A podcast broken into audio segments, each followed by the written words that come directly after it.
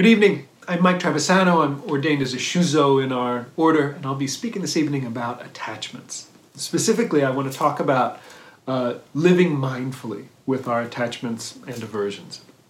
Last week, uh, Shuzo Brad, I thought, did an excellent job of talking about emptiness in a way that took some of the heat off of the word emptiness, and I hope to do the same with attachments. I know when I first uh, started studying Buddhism, and ran into these words like emptiness and no self and impermanence, and I have to get rid of all attachments. Uh, I had an aversion to them, right? I came from a tradition, from a background where uh, those things started to sound like um, something I couldn't control, right? And I and I, they, quite frankly, they they scared me I, I, if anything, I pushed forward in learning more about them because I was I needed to understand if, if these people, if these Buddhist people are right about it, uh, I need to understand it because this stuff just sounds kind of scary from my background. So what I hope to do is, like Brad did, is is show that uh, when we when we open the hood and we look at these things, the bottom line is that they these concepts are are words or ways to understand our reality a little bit better so that we can relieve suffering for ourselves and for others. That it, it's the opposite of, of trying to be a word that uh, is scary or, or, should like turn you away. So hopefully I can, I can shine a little bit of light on that. In fact, uh, I was inspired to talk about attachments um, based on a conversation I had with one of my best buddies and his wife a couple of months ago we were talking about life, and I was given the Buddhist perspective on things. He's not a practicing Buddhist, and he said at the end, uh, the one thing that he just didn't like, he couldn't get on board with was this whole idea of letting go of all attachments. Like if that's the idea, is commonly sort of thought of, that you know there's this idea in Buddhism that in order to attain enlightenment or reach nirvana or whatever, I must let go of all attachments right? And if that's if that's the deal, what he said to me was, "I'm attached to my kids, and I I, I never want to give up that attachment. So if that's the requirement, then I'm out." And I I tend to agree with him. I have a son who I love more than I love anything in the world, and if ridding myself of my attachment or my love for my son is is a requirement to reaching nirvana, then I'm out, right? So what's really going on here? Because that can't possibly be what what this letting go of all attachments is about, right? So uh, what I'd like to do is start with a reading that hopefully can clarify. Uh, it's uh, a reading from uh, the Lankavatara Sutra, which is one of the, the Road to Lanka Sutra, one of the main major sutras in the Mahayana tradition. At the very end of the sutra, the Buddha gives a, a definition of nirvana. He says what nirvana is. He says, Nirvana is where there is no more thirst nor grasping, is where there is no more attachment to external things Nirvana is where the thinking mind, with all its discriminations, attachments, aversions, and egoism, is forever put away. Is where logical measures, as they are seen to be inert, are no longer seized upon. Is where even the notion of truth is treated with indifference because of its causing bewilderment.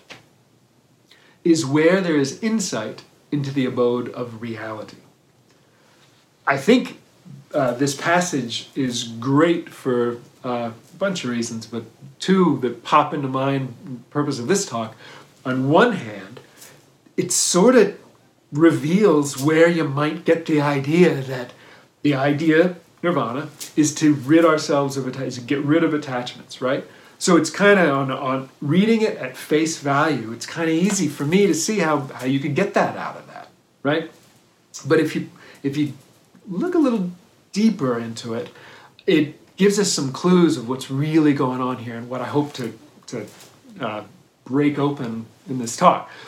Specifically, when the Buddha says, for instance, when we put away logical measures as they are seen to be inert, or when he says that even the notion of truth is treated with indifference because of its causing bewilderment.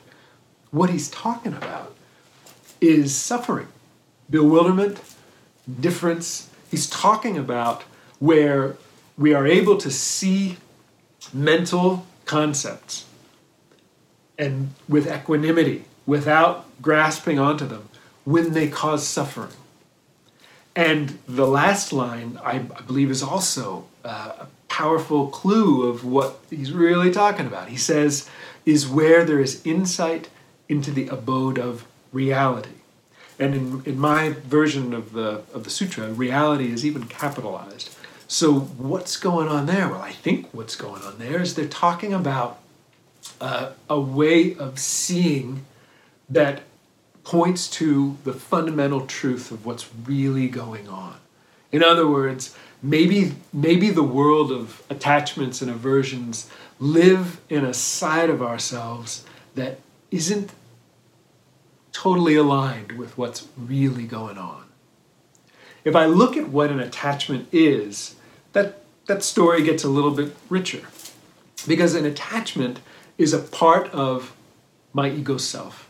As I developed in from a tiny baby into this very day now, I I was conditioned and retrained and challenged on what to believe is good and what's not good, what's uh, what a good life should look like, what a good job is, what music is cool, what what's the right food and why, why you know what people I might want to hang out with, what you know that I should you know love my children is part of myself too. That's part of a, a deep. That's that's in my DNA. That's part of we would say skandha one. That's I in my very blood is to love my children, but also in in me are perceptions and ideas and conceptions about what a good child is, right? And what good kids do, right? And as, as a father, I have that in me. I've got the voice of my own dad, my own mom, like saying, you know, what, what a, good parent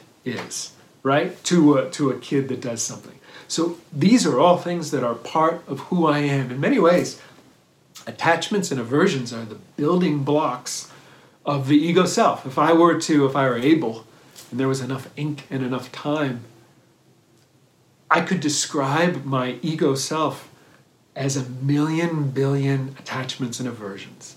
Right? Like this is this is Mike in a book of attachments and aversions. It lives over in the ego self world, who I tend to think I am in the world. In our four direction system of mindfulness, we, we talk about this that uh, metaphorically, you know, we are a manifestation of, of oneness, right? We are the sum total of all of the things that have come before us and interact with us now, right? Uh, and we are everything that will come after, right?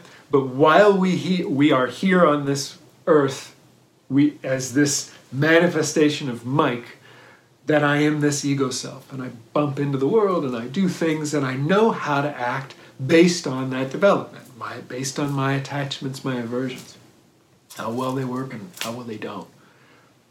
If I think about living mindfully, then I can look at my attachments and aversions in in uh, the context of suffering.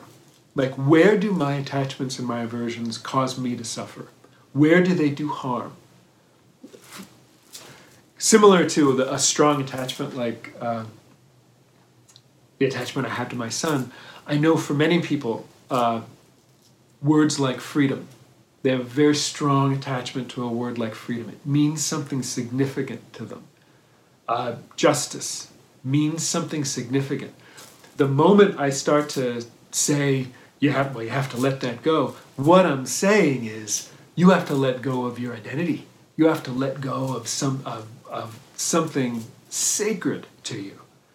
And that's obviously going to get a strong pushback. If I look at these things mindfully, though, when I think about my attachment to my son, and I think about all those things that it also means that a good son does these things, is that true? What if, what if he takes some action that is against, that is opposite to what I think what a good son should do? well, there's a high likelihood if I act on that that I'm going to cause suffering for myself and for him. There's a strained relationship. I'm gonna, I, I could ruin, I could ruin the relationship. I could find myself in a place where I've got to take a dramatic action just to get him back, right? Not because of something he did, but because of something that I did in my own head based on my own attachments, my own aversions. In living mindfully, you know, we, we teach uh, that the first, the first thing that we want to be able to do is recognize that suffering is happening. Because when I, when I hear suffering like I hear a bell, like, oh, wow, I'm, this is, this is anxiety. This is, I'm experiencing depression. I'm experiencing uh, some sense of struggle within myself. That's the first step into being able to understand what's going on and, and to have choice about what to do next. I, I don't know about you, but uh, I could, that, I don't mean to say that step like flippantly because uh, I can go days or even weeks without really noticing that I'm experiencing this sense of anxiety, right? I can tunnel into it, spiral down. I can, if it's an aversion that's important to me, I can, I can, I can really go with the best of them for spiraling into what is my purpose here? What if if this isn't true about my identity, then the what's the use of me being here at all? Uh, I'll give you I'll give you an example. For the better part of 25 years, I uh, had a very strong attachment to the idea that I was a musician, that I was a pianist, that that was what was meaningful about me, right? And I practiced tons and tons and tons, tens and ten thousand hours left long ago. Malcolm Gladwell, you know, it was it was precious to me. But along with that idea, that identity of pianist, just like we talk about uh, in our in our ego self world, this seeking of perfection, that I had this image of what it meant to be a pianist that was based on an image of perfection, that I was flawless, that everything I played was like meaningful and met with an incredible response, right?